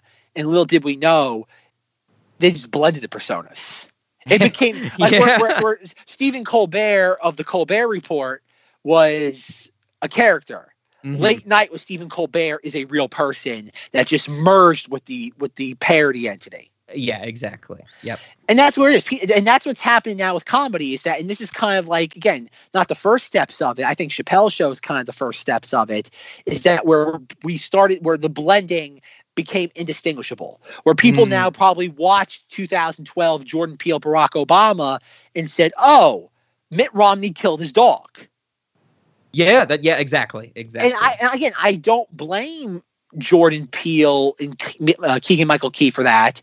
I blame stupid people for believing the sort of stuff they see on Yep. TV. But when that's all you see on TV and there's nothing pushing back on that idea, yeah. at the end of the day, you can't blame people when they're literally there's just arrows pointing them in one direction all the time. Yeah. A hundred percent agree with you. But yeah, there's a reason why I didn't like this episode. So uh, unless anything else to say about that, moving on. Well, well, I guess the only sketch we didn't talk about was the one where the guy's like, "Where does my dookie go?" And I have to say, Zach, if his dookie can get out of the hood, maybe we can get out of the sketch comedy Fort month. So, oh, thank God. so just, so just believe. thank God. No, yes, okay, we can go on to season three, episode eight. What did you have from this one? Okay. I like the two pumps football sketch. Oh, okay, sure. And I have written down with no context the word speech. I don't know why, but I have it written down, so maybe you can refresh my memory on that. Okay, okay, okay. I got you. I think I got you. But yeah, so, uh, yeah, yeah. So I did want to bring up um, uh, prior to those two. I'm glad you, the excessive celebration sketch is a good one. I, I wanted to mention that, but I I wanted to tell Zach if he was not aware um, that in this episode we get the sketch where there's like the two people uh, attending Othello, and it's like we get to see them during the intermissions. And they're doing like the whole like, oh, Othello is my man, and that type of thing. So that's actually a recurring sketch on this show every other time this happens, it'll be, you know, the two of them, but it'll be valets. Like it'll be two people working a valet standing out front of a building, and it'll be downtime. Like they won't have any cars to uh, shuttle back and forth. And so they'll talk to each other, and every sketch in this setting is they will like pick a movie star and they will just like go crazy over them. Like they'll they'll they'll like say they love them and how cool they are in certain movies. And so this sketch was specifically for Othello. I I, there's some things in here in this uh, Othello one I like, but I did want to mention to Zach that they actually do one where they start talking about Robert Downey Jr. as Iron Man. And I, I was watching this. It, I didn't pick this episode, but when I was watching it, it stood out to me because I'm like, okay, they're doing Marvel Cinematic Universe, of course. But as they're talking about Robert Downey Jr., they somehow transition into Val Kilmer as Batman. And the sketch literally ends with them saying, So Kiss Kiss Bang Bang is the greatest movie in history because it has Robert Downey Jr. and Val Kilmer in it. You know what I'm realizing right now for the first time? What's that? It's like if there was a graph of RD Square and Valley Kilmer's mm-hmm. careers. Yeah, yeah. RD Square would start down here, Right, and Valley Kilmers would be starting right up here. and RD Square would get this trajectory going. Right, and then Valley Kilmers be on this trajectory right And here like this, making right? movies, they're just making movies, movies, making movies, making making movies. movies, getting a little crazy. just you a little drugs, Making- just yeah, getting a little bit crazy, making still making movies. And huh? then they meet at this point, in the same movie. which is why the best movie of all time is Kiss Kiss. Bang, bang. Kiss Kiss Bang Bang is my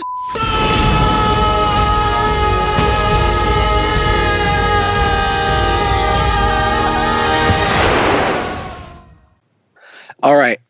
I'm not sure if it came through in the recording, but I actually deflated a little because as Rob was explaining to me, explaining this bit to me, in the previews for Toy Story 4, which Keegan Michael Key and Jordan Peele voiced the characters of Ducky and Bunny. Oh, And I, oh, I thought- not know this. and I thought they were great doing the voices of that. But in one of like the previews, it's Ducky and Bunny. I guess you say Ducky and Bunny are like carnival, like stuffed animals. Okay, okay. Obviously, one being a stuffed ducky, the other one being a stuffed bunny. And they're like, oh god, have like the little like plastic tag through like their hands, so they're like they're always stuck together. In one of the previews, and we'll insert the clip here. You're kidding me. He said that to your face? to my face. And then what happened? So I get real close, right? Mm-hmm. I'm like, I don't care which cabbage patch you're from, kid. Give me back my Viewmaster before I knock the dimples off your face. Oh!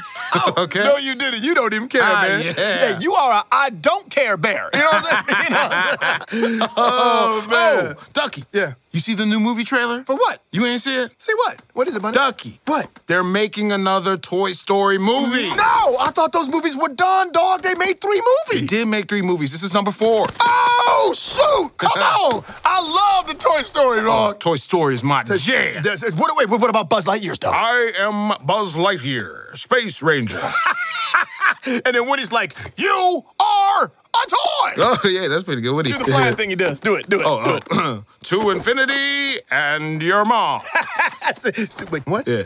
That's not right. You sure? No, that's not right. I'm pretty sure that's it. No, no, no, let me show you. To insanity and a blonde. What are you even That's how it goes. saying? No, that's how it goes. To immunity and respond. To indecency To and... infrequently. Hey, hey, guys, you got it all wrong. It's to infinity and beyond. That's the stupidest thing I ever heard. You can't go to infinity, dummy. It's, it's impossible. He over here talking about infinity. You're infinity. gonna go beyond infinity. You don't know nothing about science. And I realized they at toy Pixar Mhm. based an entire advertisement for a multi-million dollar film around a Key and Peele sketch. Yeah, if they're, I have not seen this, but um, if if they are arguing or not arguing, but like some form of debating or talking about how good some celebrity character is, then yes, that is 100% a reference to this valet sketch. Yeah. Oh, and I thought that was funny. Why I, I had first no saw idea. I that, didn't know I they were laughed. doing that. That's crazy. They were also in the, but they were also in the movie Storks together, doing like the same like shtick. oh oh, wow. Okay. It's not like it's not exclusive them being hired for like an animated project and Sure. them have like having two characters that like interact and do the same thing. yeah, yeah. Oh, I like that bit. That bit was funny. Cinemodities, crushing dreams since oh. March Oh. 2018. Oh, it's funny. I actually I wish there was a camera on me because like you could actually see my face. Like like Rob's explaining like the Othello thing, and I'm like, oh, like why does this sound so familiar? Then I'm like, oh, this is the Ducky and Bunny thing about Buzz Lightyear. Gotcha. Yeah, I'll have to look at that. I, I never would have found that unless you told me. So yeah, I'll check it out. Well, I guess I'll have to check it out when I put the clip in. Yeah. The, the clip will be in here. Oh, but I have to do say them as Ducky and Bunny in Toy Story 4, they are pretty funny. They are Okay. like like they fit. Like their type of like humor fits in a world where they're not the main focal point. Mm, okay. Okay. and so I don't know. I can I after I can I have only I watched Toy Story four once like a month ago, so I have no idea how much it connects to this. I don't think so. Again, it wasn't until Rob pointed out to me that it connects. Yeah. but yeah. uh, but yeah, Ducky and Bunny they're pretty cool. Like, okay. I, right on. I, I hope we see more of Ducky and Bunny in Toy Stories five through infinity and beyond. that's a good saying that. That's a that's a good point. Like, are they just gonna like call it? You know, eventually. uh because there's a Futurama joke where there's like Leela's playing baseball or something or whatever it's called, flarg ball or whatever in Futurama, and her number is like twelve point five, and they're like, you know, why do you have a decimal? And she says that all the whole numbers were taken. So you know, good infinity joke. You can't have all the whole numbers being taken. So are they going to do something like that? Like eventually, it's just going to reach like Toy Story, like you know, twenty point six two. After a while, no, what they'll do, go back to doing the uh, the subtitle thing. It'll be like Toy Story four, like Toy Story forty eight, uh, the search for Buzz again. the search for Buzz again. We go back to Pizza Planet. oh God. All right. Well, then I guess we can talk about the excessive celebration sketch. I'm glad you bring this one up, Zach. This one is I've always loved the idea of, but this is I think just knowing me and my sense of humor. I love whenever there's that you know messing with rules between the discrete and the continuous. You know, it's like okay, you only get three pumps, but it's like what's a pump? What constitutes a pump? And and you know this extends to like I think there's a, a kids in a hall sketch where like someone gets pulled over for for speeding, but the cop is like the angle between the floor and your wheel was 36.2 degrees and the legal limit is 36.4 degrees and and they mess with that notion of basically saying speeding is just your foot is a little too far down on the pedal than somebody else. So I love that type of humor. And I think this sketch does it perfectly for the most part until the very end when we get a stupid dick joke. Like that's so dumb to me. I'm like I get it. Like we didn't need to do that. We don't need a dick joke. So what did this one stand out to you? I like the idea of it. I like the idea of it because it is. Because again, I know. I remember when I went to college with Dr. Cody. He was Mr. Like football rules. I had to hear about like the players are only allowed like two tablespoons of peanut butter a week. If they have like anything more than that, they can be like ejected from a game. And you have like like again, any sort of professional sport has this has so many inane rules that just yep. there's no way of ever policing them. So why? and then like there's a line drawn, like you said, there's a line drawn in the sand. It's like where is it drawn? It's it's at the end of the day, every every line in the sand drawn, every rule for the most part is arbitrary. And I like the idea of like, okay, two pumps, and like they're waiting for it. But after a while, it just again, it's it's that whitest kid you know or Amanda show thing where it's like, we get it. Like, you know what'd be really funny is like every single time, like, okay, the first like bit is he does like the two pumps, okay, flag, penalty, then like something else happens, something different. Not that like every single penalty is about the pump. Because like by the Mm-hmm. it's like funny, like it's the second time, like, oh, is something different gonna happen? Nope, no, it is. It's gonna be the exact same thing again. Then the third time, oh, oh, subversion? Nope, same exact thing again. And it's like, come on. I agree with you on the third one. It is the same pump thing. I do have to say the second one is my favorite because of their interaction afterwards. Because it's like, you know, Keegan does two pumps and then he like waits and does a third pump and the ref throws the flag and you can like see them arguing on the field. Like you can't hear what they're saying, but Yeah. you see them arguing. And Keegan Michael Key holds up like his right hand and puts two, like two fingers up, and then he takes his left hand and puts one. So it's indicating that he's like, no, I didn't do three pumps. I did one session of two pumps and then one session of one pump. And Jordan Peele is the ref, like grabs Keegan Michael Key's wrists and does the thing where he like bangs his hands together and then he pops up with three fingers on one. And I'm like, that's I'm like, that's what I want more of. You know, give me that that interaction. And I wanted more of that for the third one, but then the third one is just the same thing and then a dick joke, and it's like, great! I'm so glad I sat through that. Yeah. Yeah.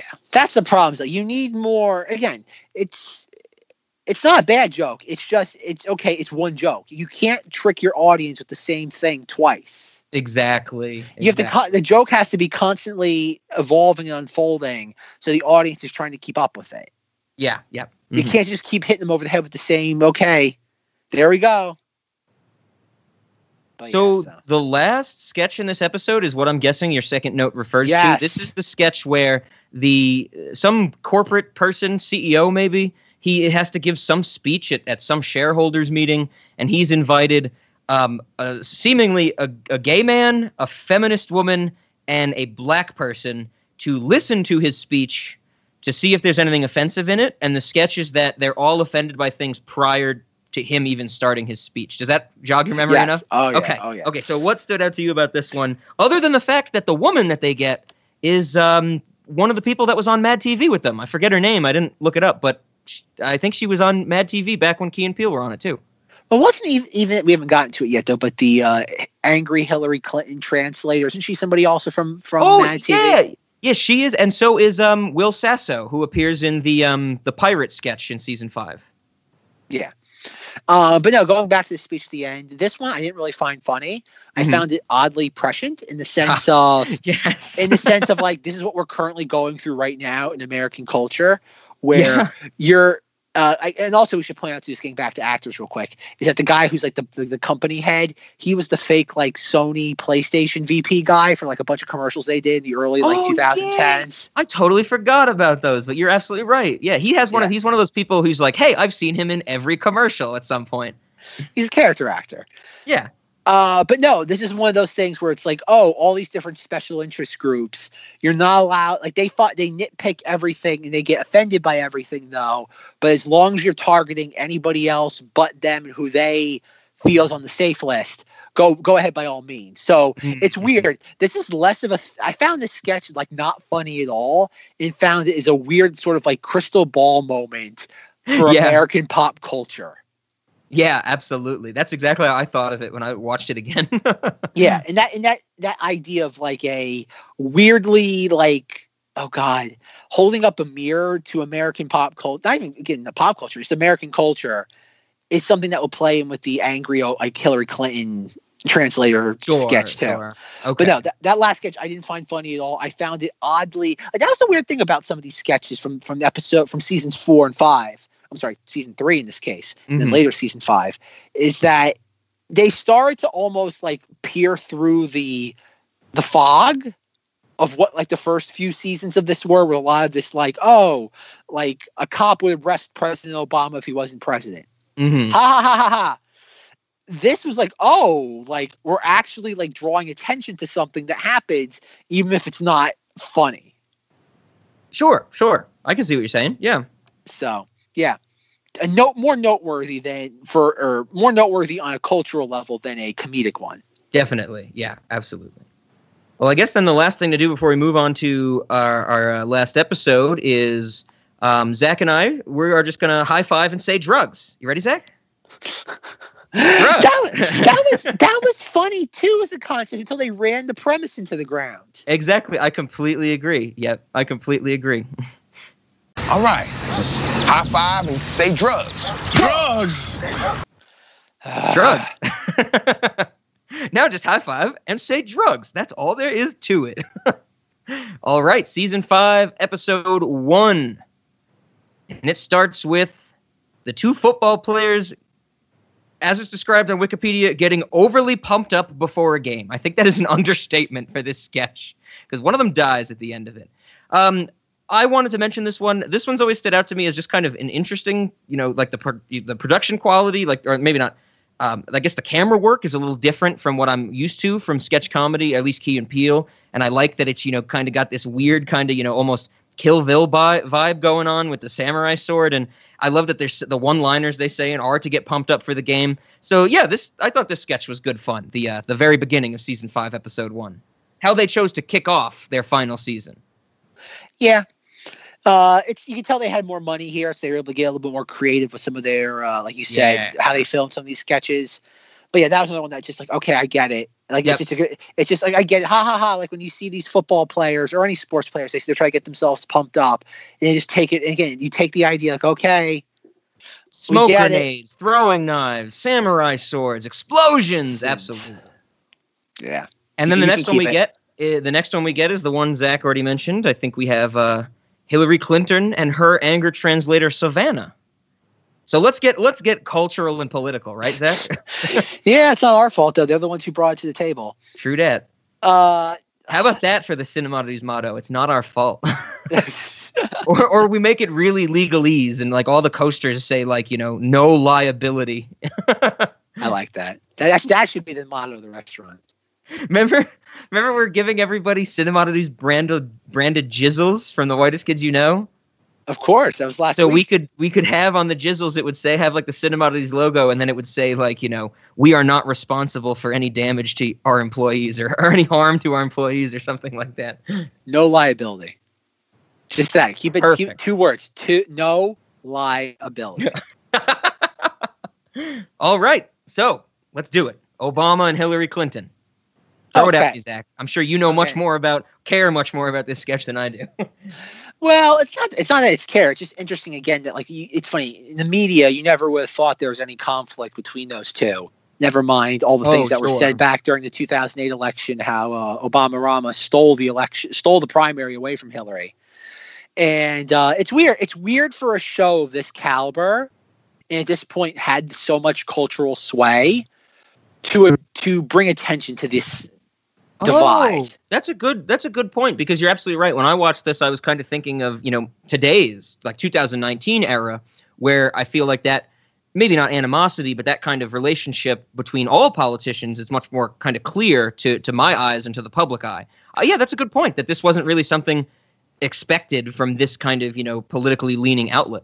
Yeah, and that's why again, like Obama Rama for ever since he was brought on to the the world stage, it was always veiled, never let anything get past him, and, and everybody anything slightly about politics knew the disdain between the Obamas and the Clintons. The Mm. reason why she was Secretary of State was the fact that was you know what, keep your enemies close in your oh god, keep your friends close and your enemies closer. Was like, keep her in, and that was and that's what it was. Was she go out there complaining about again? I thought it was even fun. This part I did find funny. It was like it's like she'd go out there and complain about his foreign policy. And it's like you're the one who started the foreign policy, and and and that's what it was. She'd go out there and complain about like all the the uh, the things that she screwed up under his well as part of his administration. And it's like, wait, you're the one who did this. Um, yeah, and just weird. The weird the fact that you have all these things, even the jokes about like they make about because you, you have to have a lot of work to do because you have to fire all the interns once uh, Bill Clinton gets in here. And it's like that was that was rare. That was rare to have a, an outlet like this, especially in Comedy Central. Yeah. That was a weird one. Like that was just really out of character for them. And yes, it's in a three minute sketch that's gonna be thrown out the window in a couple of minutes. But yeah, this was it was it was weird. In retrospect, it was odd that something like this would be allowed out the gate because it'd be like, we, we just don't do this. Like like you said, if if what's her name, um Amy Poehler was anywhere near the writers' room for this, or anybody within her, be like, no, we can't have this. Uh, our goal, is we Mm, cannot yeah. make, we cannot paint Hillary Clinton any light less than 100% glowing. It's like, no, we can't have this. And that's why it was rare to have anything like this. And when, do you know when that episode aired? You said what, Oh. 2015? Yeah, it would be it would have been a start of season 5 I think was 2015. Yeah, I'm pretty sure. Yeah. So yeah, it's okay. But it was still one of those ideas of, huh, Interesting. Yeah, yeah, I didn't think about it that way, but yeah, you're absolutely right. It's uh, It's it's, almost unprecedented at that time.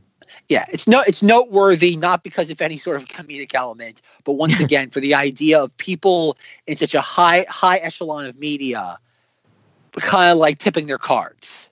Yes, yes. Okay, okay. Well, if there's nothing else about the politics, we can get into the greatest sketch of Key and Peele, the TSA terrorism sketch. I I Oh, yes. love this sketch so damn much. Um, uh, oh, oh, we're about to hypothetical this sketch in the clavicle. Let me just tell you that.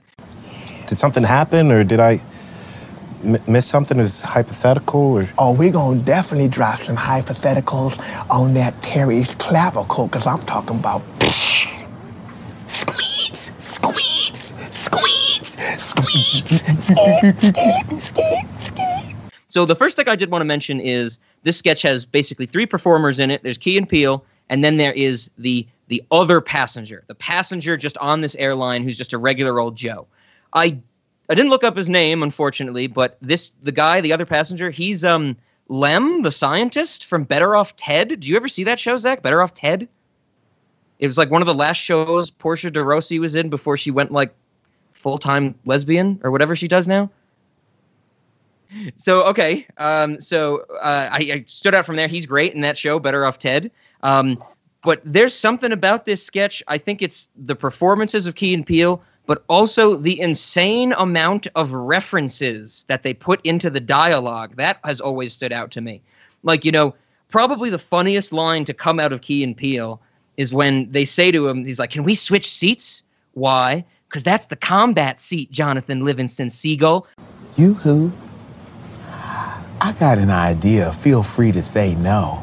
But can we switch seats? I will not take no for an answer. why? That's the combat seat, Jonathan Livingston Seagull. Like to put the word combat seat in a sentence with Jonathan Livingston Seagull is it, it's crazy. There's a reference to Harrison Bergeron, the Kurt Vonnegut story. I think what my partner's trying to say is if any Terrys come up in here, we gonna get our Bergeron. Oh, it's it's so many layers, Zach. But why did it stand out to you? I know we mentioned it a little earlier, but was it truly just that sheer insanity from left field? Oh yeah, it's a nonsensical aspect. Like this, this was the, this is kind of like, and I know this is not what Key and Peele is at the end of the day, but it's just that kind of just uh gonzo element. Just again, every element of it, from the dialogue to the makeup to just the the location of it, every aspect of the sh- sketch is just what is going on. And it's it's that Wonder Showzen element where it's like, what is Yeah. this? This isn't funny. It's like, what is the punchline of this? Like, what is the joke? And obviously, the joke is that they all like they all three of them get arrested because they it's like you cut the terror the quote unquote terrorists are on the plane. But no, it, it does have some moments like the whole idea like box cutter, two point seven inches, perfectly legal. Then you have uh, Keegan Michael Key with the the three D printed gun. It's like pile of urethane gun. Box cutter? Oh, you best believe it, baby. We gonna be eating like Diane Keaton. 2.36 inches, baby. Shift wax. Perfectly legal. hmm And if those don't work, you know I'm working up that plan B, brother. What's a gun? Oh yeah, 3D printer, baby. 100% polyurethane. They can't detect these mammal jammers. And he licks Uh, it. Yeah. Yeah. Oh yeah, like that's again. That's where it's good. And at the end, the cherry on top is the, the little quiz at the end. Like, what happens when a terrorist is going to sit there? Oh yeah. What do you do if a terrorist comes up on your plane trying to get froggy? and Yeah. the correct answer, of course, is Drax them sklounced. We're gonna Drax them sklounced. Yeah. I mean, if a Terry up on this plane even thinking about trying to do something, we're gonna wax him up. You, you're gonna you're gonna what? We're gonna Drax them um, sklounced. Like this, everything, like even like how like again, whether it be again the facial hair applied to their faces, like everything about this is just like it's so again, it's it's Wonder Showzen esque. I think yeah. Much like there's a term Python esque describe humor that's derivative of Monty Python. hmm I think we have to coin a new term, Wonder Showzen esque. And this is definitely in that realm. Yeah, yeah, I, I totally agree. It really is like just bonkers every every direction. Oh, and of course when uh, like I already mentioned, they want to switch seats with the guy, and he's like, "No, I like the aisle because of the leg room." And Jordan Peele's like, "Okay, Max, leg room, get yours." and it's just like fucking fantastic. Okay, I just I just wanted some leg room. Um, Okay, Max leg room, you get yours. Meanwhile, I'm gonna go Hayden Panettiere on some Terry's, especially when they get froggy. Ribbit, ribbit. The whole thing because they don't call them terrorists, they call them Terrys. These two characters, and the very beginning of the sketch is he's like. He's like, if these Terrys come up here today and try something like the boogie bounce, we're gonna bump. We got them covered. And he's like, do you mean terrorists? And he's like, I'm not talking about Terry Garr or no Terry Cloth. And it's like, what the hell is going on? I guess the reason why I like this, and it's so rare in comedy these days, and I think we've pointed out loud and clear at this point, that's the idea of, oh man, look at how crazy this thing is. It's Mhm. the idea of doing something absolutely bonkers and then playing it straight. Yes, yes, absolutely. And but you can't go too far with it because I think it's well, it's applicable for anything in life, but it's probably most noteworthy being on Cinemodities. But this was a couple of days ago.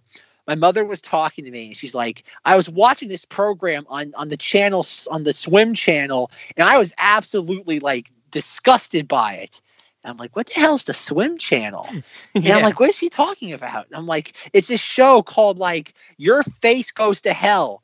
And I'm like, "Are you talking about Adult Swim and Your Pretty Face is Going to Hell?" She goes, "Yeah." She goes, "At this one point, something was happening where there's these fetuses and they had machine guns and they were shooting people like in the groin, and." Like when we coin something, it's Wonder Showzen esque. We're not just talking about like zany for the sake of being zany. Mhm. It has to be something that's I think we've also talked about when we coined the term like surrealism, where like it has to be grounded in some like relatable premise or situation. Whereas for Wonder Showzen, it's in a Sesame Street parody. And in the case of Jordan Peele's terrorist sketch, it's the idea of just being on a plane with a crazy with crazy people. yes, yeah. I think most, not most people, but some people have had this circumstance where you're on a plane and you have somebody you don't know what to make of sitting next to you or near you. Yeah, yeah, exactly. And that's the bedrock of this. You have crazy people sitting next to you, and they go completely off the deep end, but it's played 100% straight. Like, like that's the thing where I do, do enjoy this sketch, and I think this really is one of their more profound sketches. Whereas if this was any other sketch, it'd be like the end of the sketch wouldn't be all the other passengers like tackling them. Mm-hmm. It would have been all the. It would have been like the entire plane turning around, being like, "Yo, man, if you're gonna be in the in the hot seat, you Ah. like that's that's what I was expecting. It's like, oh, it would end with everybody. Everybody else is in on the joke, Oh, it's okay, perfect. yeah, yeah, you're right. and that's why this sketch is so perfect because it is so unlike everything else they've done. And every layer of it. Oh, I don't know. I have to ask Rob. Is there anything else that they've done in their in the show that's on the same level as this? I don't I don't think so. I think there's some sketches that build up to something like this, but nothing that is just purely in that realm. Okay. Which is I think why it stands out to me so much. Like I this I, I've loved this sketch I think ever since I saw it. And season four and five I definitely like took a, a break from this show and I like waited like years to actually watch them. But when I got to this in season five, it just stuck with me. And I think this was the first episode. Like when I was picking Key and Peele for us for this sketch comedy Fort month, I was like, this one definitely, if only for this terrorism sketch. yeah. This is this is this is a gem of a sketch. It really is. Oh, and that it's and even like i said i think it'd be fair to say this sketch even like transcends like the normal sketch comedy because like even chappelle didn't really ever do anything like this. Yeah, yeah, where you, where you get like chappelle was always more or less grounded except for like here and there he'd do weird things.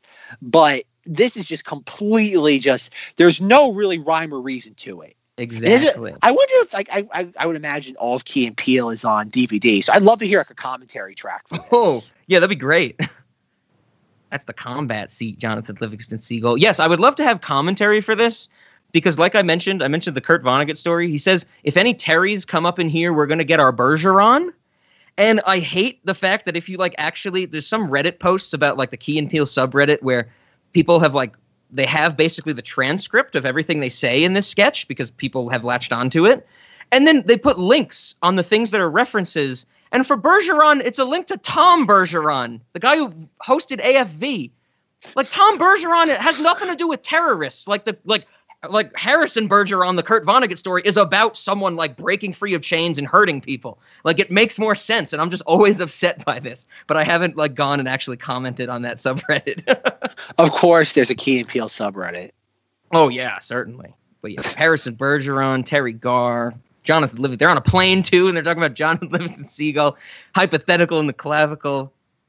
I, I really do like when they're talking, like the two dudes are Key and Peele are like talking to each other. They're having their meeting, but their their faces are close together, and the other guy can still hear them. And at the end of their meeting, he, they go, "Okay, on three, break." Three, and then they go back to the conversation. I'm like, the timing is perfect. So yeah, it's just this is like this checks all the boxes that I knew I needed to be checked, and then even more. It's great. On three, break three. Is there a reason like like Jordan Peele? Is that supposed to be his hair, or does he have something he's trying to hide under that? Like I it think- looks like I think his like a batter's is- helmet with hair. Yeah, I, I think his hair is just supposed to be designed like a baseball cap. or styled as a baseball yeah. cap. That's how I've taken it. Like yeah. the facial hair this alone is noteworthy. oh, definitely. yeah, the there's a there's a cut, there's a vertical cut in between both of his eyebrows. Like there's just a, a gap in his eyebrows. It's like he has four eyebrows. It really is. Is there any research on this? Is there any context behind like this sketch and like what day we're trying to get at with it? I've never looked into it. I think that, you know, with all the other neutrality I, I feel towards this show, I don't want it to be ruined. Okay. But I, I don't is know. I've never I've never done the the uh, research, and anybody I've showed this to or talked about it with, they they I've never gotten thrown any you know kind of errant ideas that they thought. So it seems to be original. Well, not that it's original, but like, is there any sort of interpretation to it? Like, is there any Oh, is there oh, any um, insights into what? That uh, That that I don't know either, and I also haven't heard anything about that. So maybe an update. Maybe now when I edit this, I'll have the motivation to do the research. Ah, okay, one of those. Zach's giving me homework that I'm accepting. All right. Anything else? Anything else about this one? No, I think that's it. Do you trust me? No. I'll take that as yes. Gun, gun. They have a gun. they have a weapon. oh yes, we're gonna Where? dress them sclounced. All right. Well, I think honestly, like this, like I said, I picked this episode to talk about this sketch. The other two we get are the the band of pirates sing a song about um, being good to women, and I think the only thing I want to say about this song now is after our Star Wars statistics discussion. If you don't listen to Knights of Vader, check that out from however many months ago in our time loop over here. But this is definitely benevolent sexism. this is an example, I think, of them trying to not be sexist, but going so overboard that it is sexist. So that that was in, Ah. fresh in my mind for this one. And like we mentioned earlier, Will Sasso shows up and he's he's great. I think he's a great performer, so it's good to see him as well. And then I think the other sketch was a white police officer thinks anything black Oh, people are yeah. holding are guns, which is just like, yeah, Low yeah, fruit. yeah. It's like, didn't we do that in season one, season two? Oh, fuck it, do it again. Yeah, it's kind of surprising. You go from the highs of the plane sketch to that, and it's like, really? yes, yes. Did you have anything to say about the uh, the pirates or the the police officers?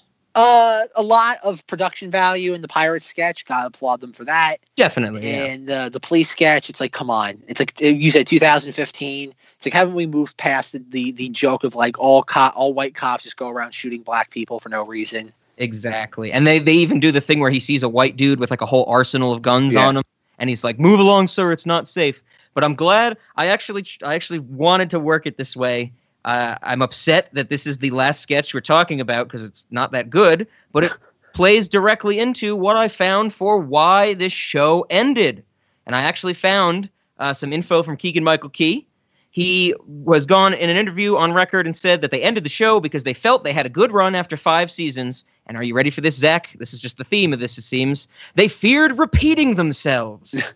but here's the thing. That's remember, that's what the whitest kids you know said. They feared becoming derivative of themselves. And I think some other sketch comedies we've discussed said the same thing. They didn't want to repeat themselves. They felt they had a good run. But Keegan Michael Key goes a little further, further than any of other our other discussions here, and says they feared repeating themselves because it would 100% be noticed by their intelligent audience. And that's a quote. Delu- So, delusion takes think- many forms, folks. Exactly. I don't think the people who I think there's some there's some everybody says this, right? Like everybody's like, you know, ex- with the exception of Wonder Showzen where it's just like it fizzled out cuz the new people at MTV2 had no idea what to do with it. But everybody else it seems like, "Oh yeah, we just we had a good run. We didn't want to repeat ourselves. We we didn't want to be noticed by our smart viewers." And it's like you're just saying things to like satiate people. I feel like there's a, a more of a story here that we're not hearing about sketch comedy. Like maybe there's like a big slash and burn of sketch comedy in the background, you know, and they're all like, okay, five seasons, that's good enough. Well, I think a lot of it too is the fact that they wanted to move on to bigger and better things. Like clearly, Jordan Peele at this point Yes. was writing Get Out. Keegan Michael Key in 2015 was in like Tomorrowland.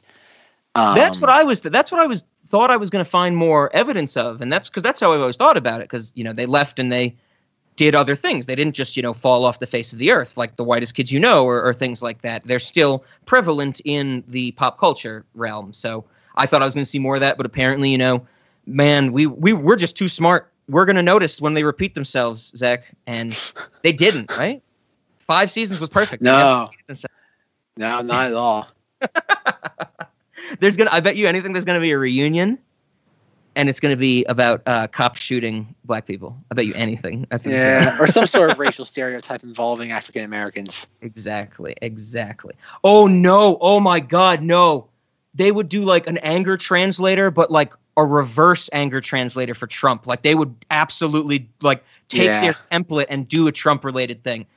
Oh, oh, it would be so bad. It would be so bad. Rob, don't get shh, shh, don't give them ideas. didn't like the Twilight Zone on CBS All Access that didn't do too well, so Jordan Peele has to figure out what the hell he's gonna do next now. Well, nobody knows. Like CBS All Access, nobody has any idea like what is par for that. Oh, okay. Like I know, like that, like the new Twilight Zone came out and like it, was a thing. I know like one or two of the episodes got acclaim, but that was kind of it. Was like it had like five seconds in the sun, and it was like okay, next. Okay. Miley Cyrus is wearing a purple wig for Black Mirror. That's more important. yeah, let's let's uh, look at that for six hours till the next news breaks.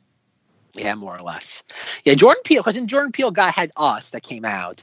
Yep. And he started and he started being like uh, oh god, put in the same arena as people like Quentin Tarantino and like the Wachowskis for like having like two of the high or god like or like James Cameron having two films like gross over like 150 million dollars and both of them not being like intellectual property based. Mm-hmm. Oh, sure, sure. Which is why I, get, I certainly give him credit for that.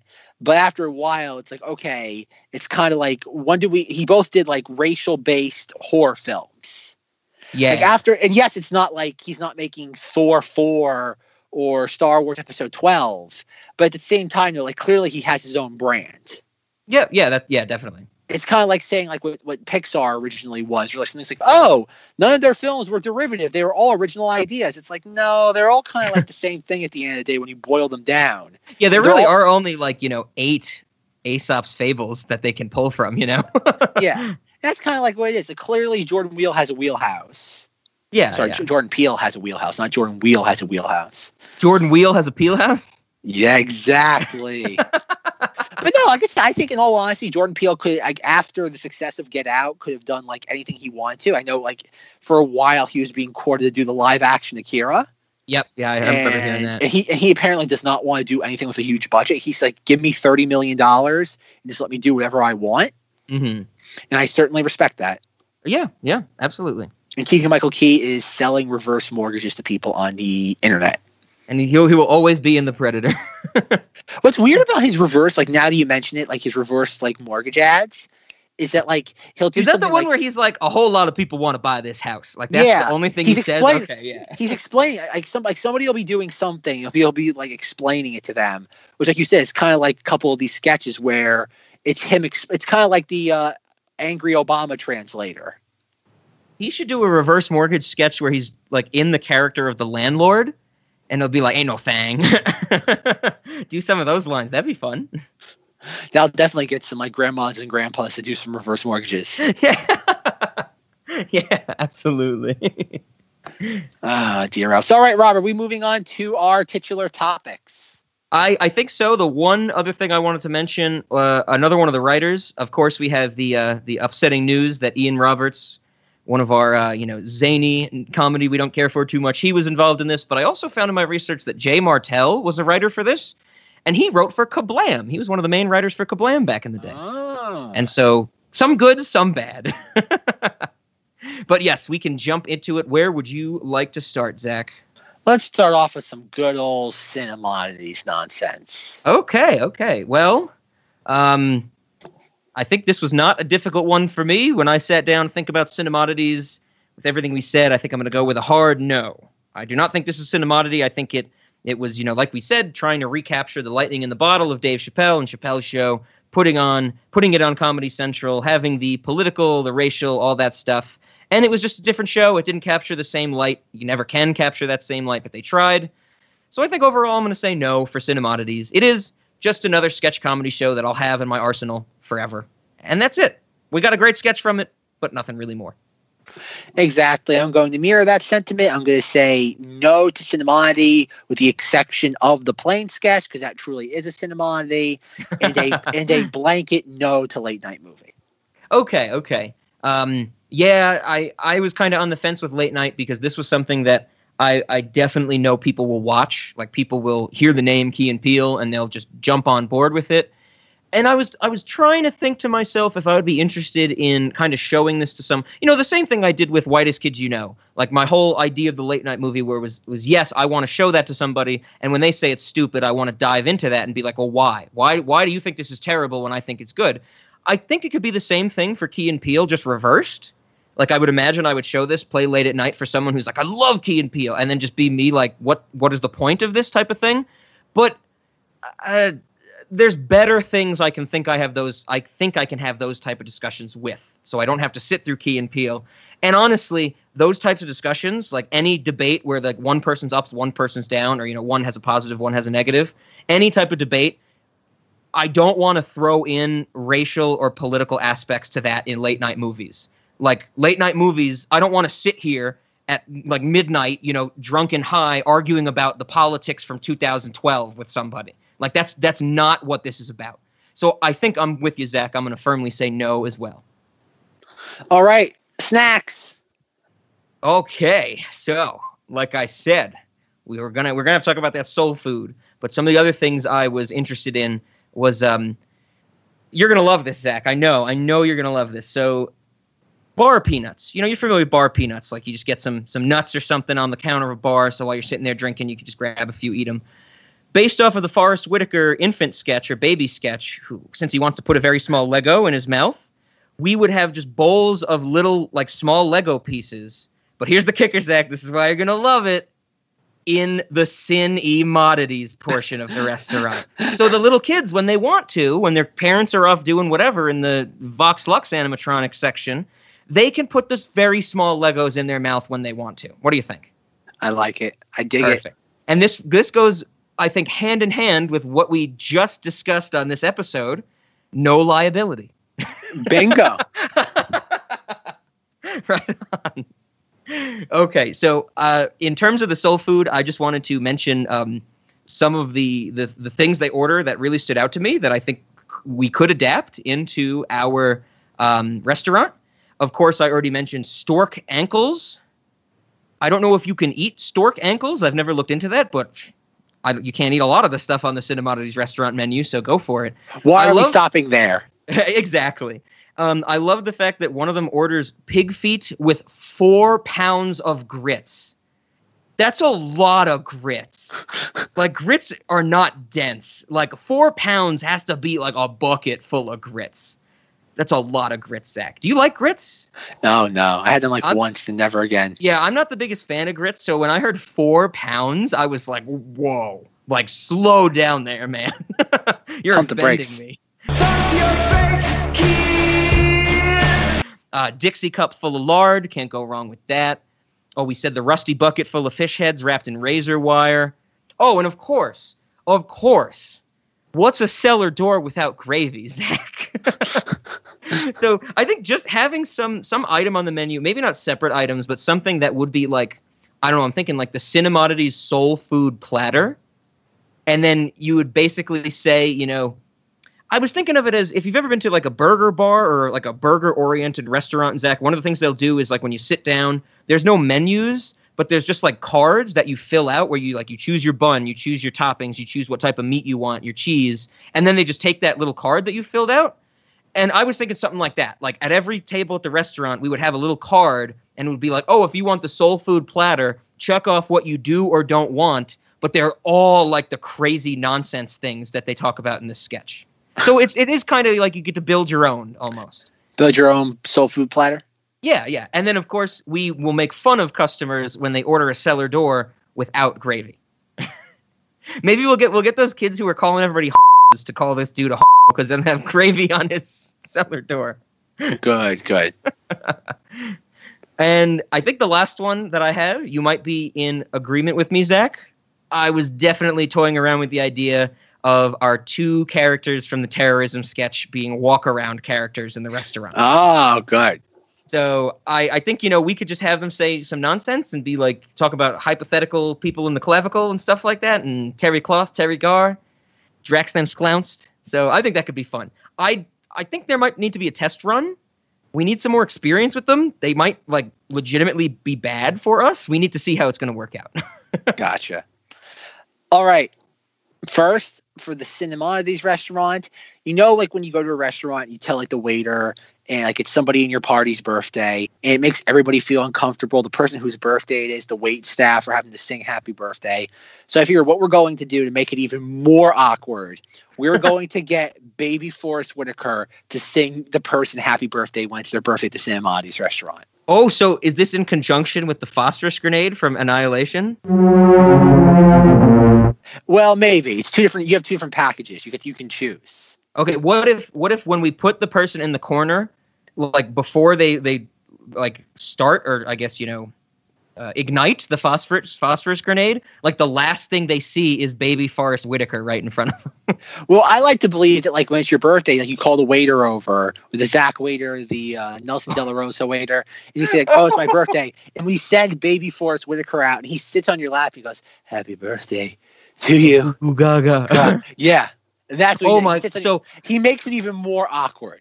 okay, you sold me on the fact that these should be two separate like packages, and I'm loving the fact that you like a family comes in, the waiter comes up, it's like, hey, this it's my kid's birthday. Can we do something for him? That type of thing or whatever. Or, you know, they, they find out it's his birthday one way or the other. And the waiter says to the table, Do you want Forest Whitaker or Phosphorus Grenade birthday? and they have to choose Forest Whitaker or Phosphorus Grenade. That's like going to be a card game.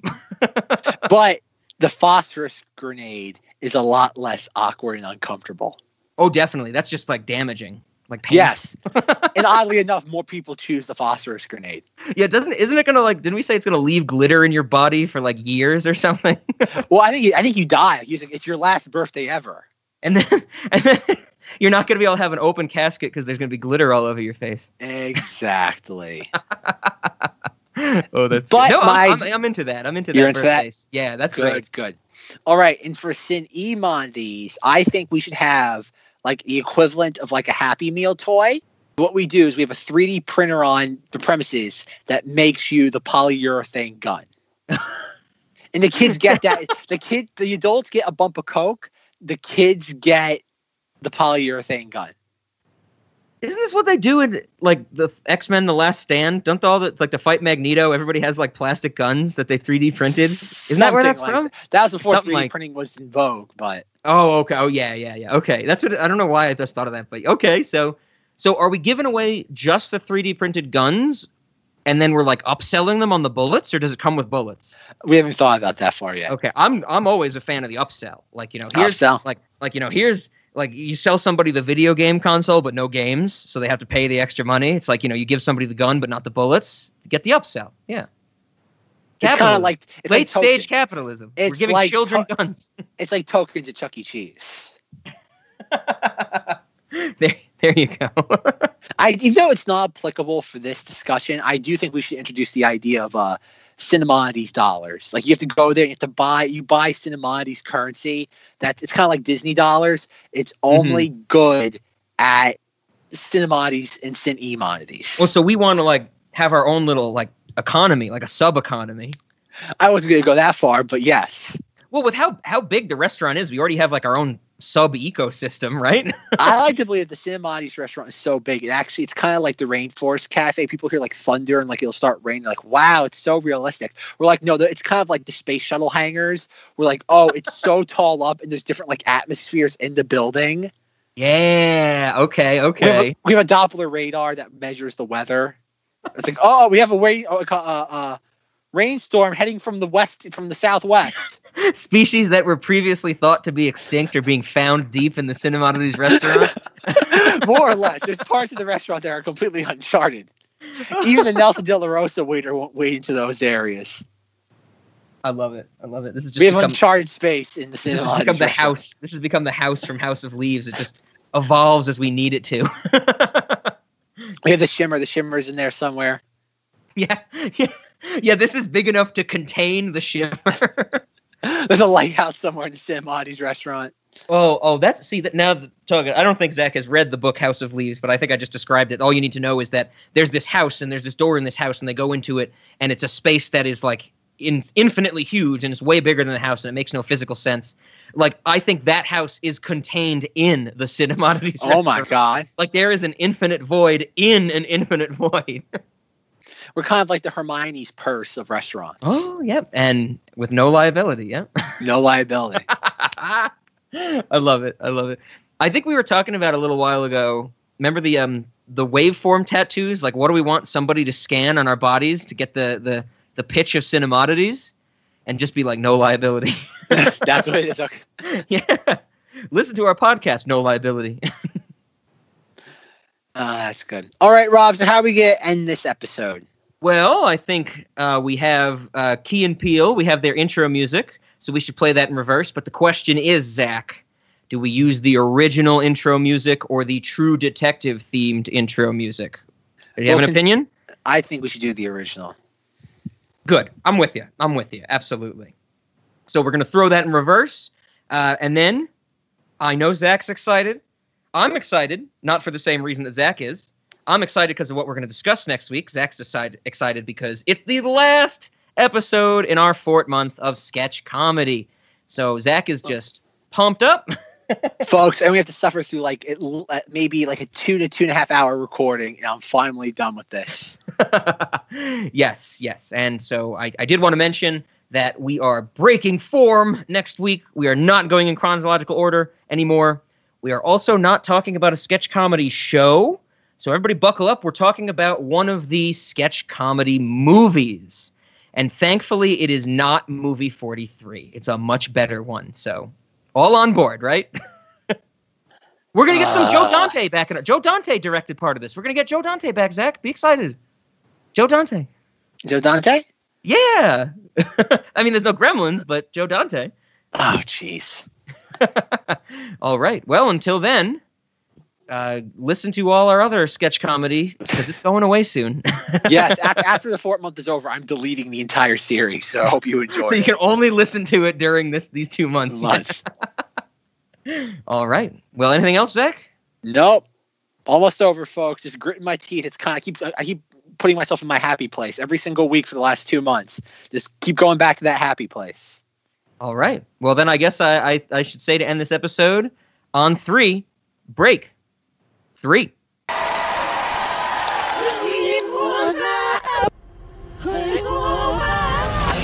I got it.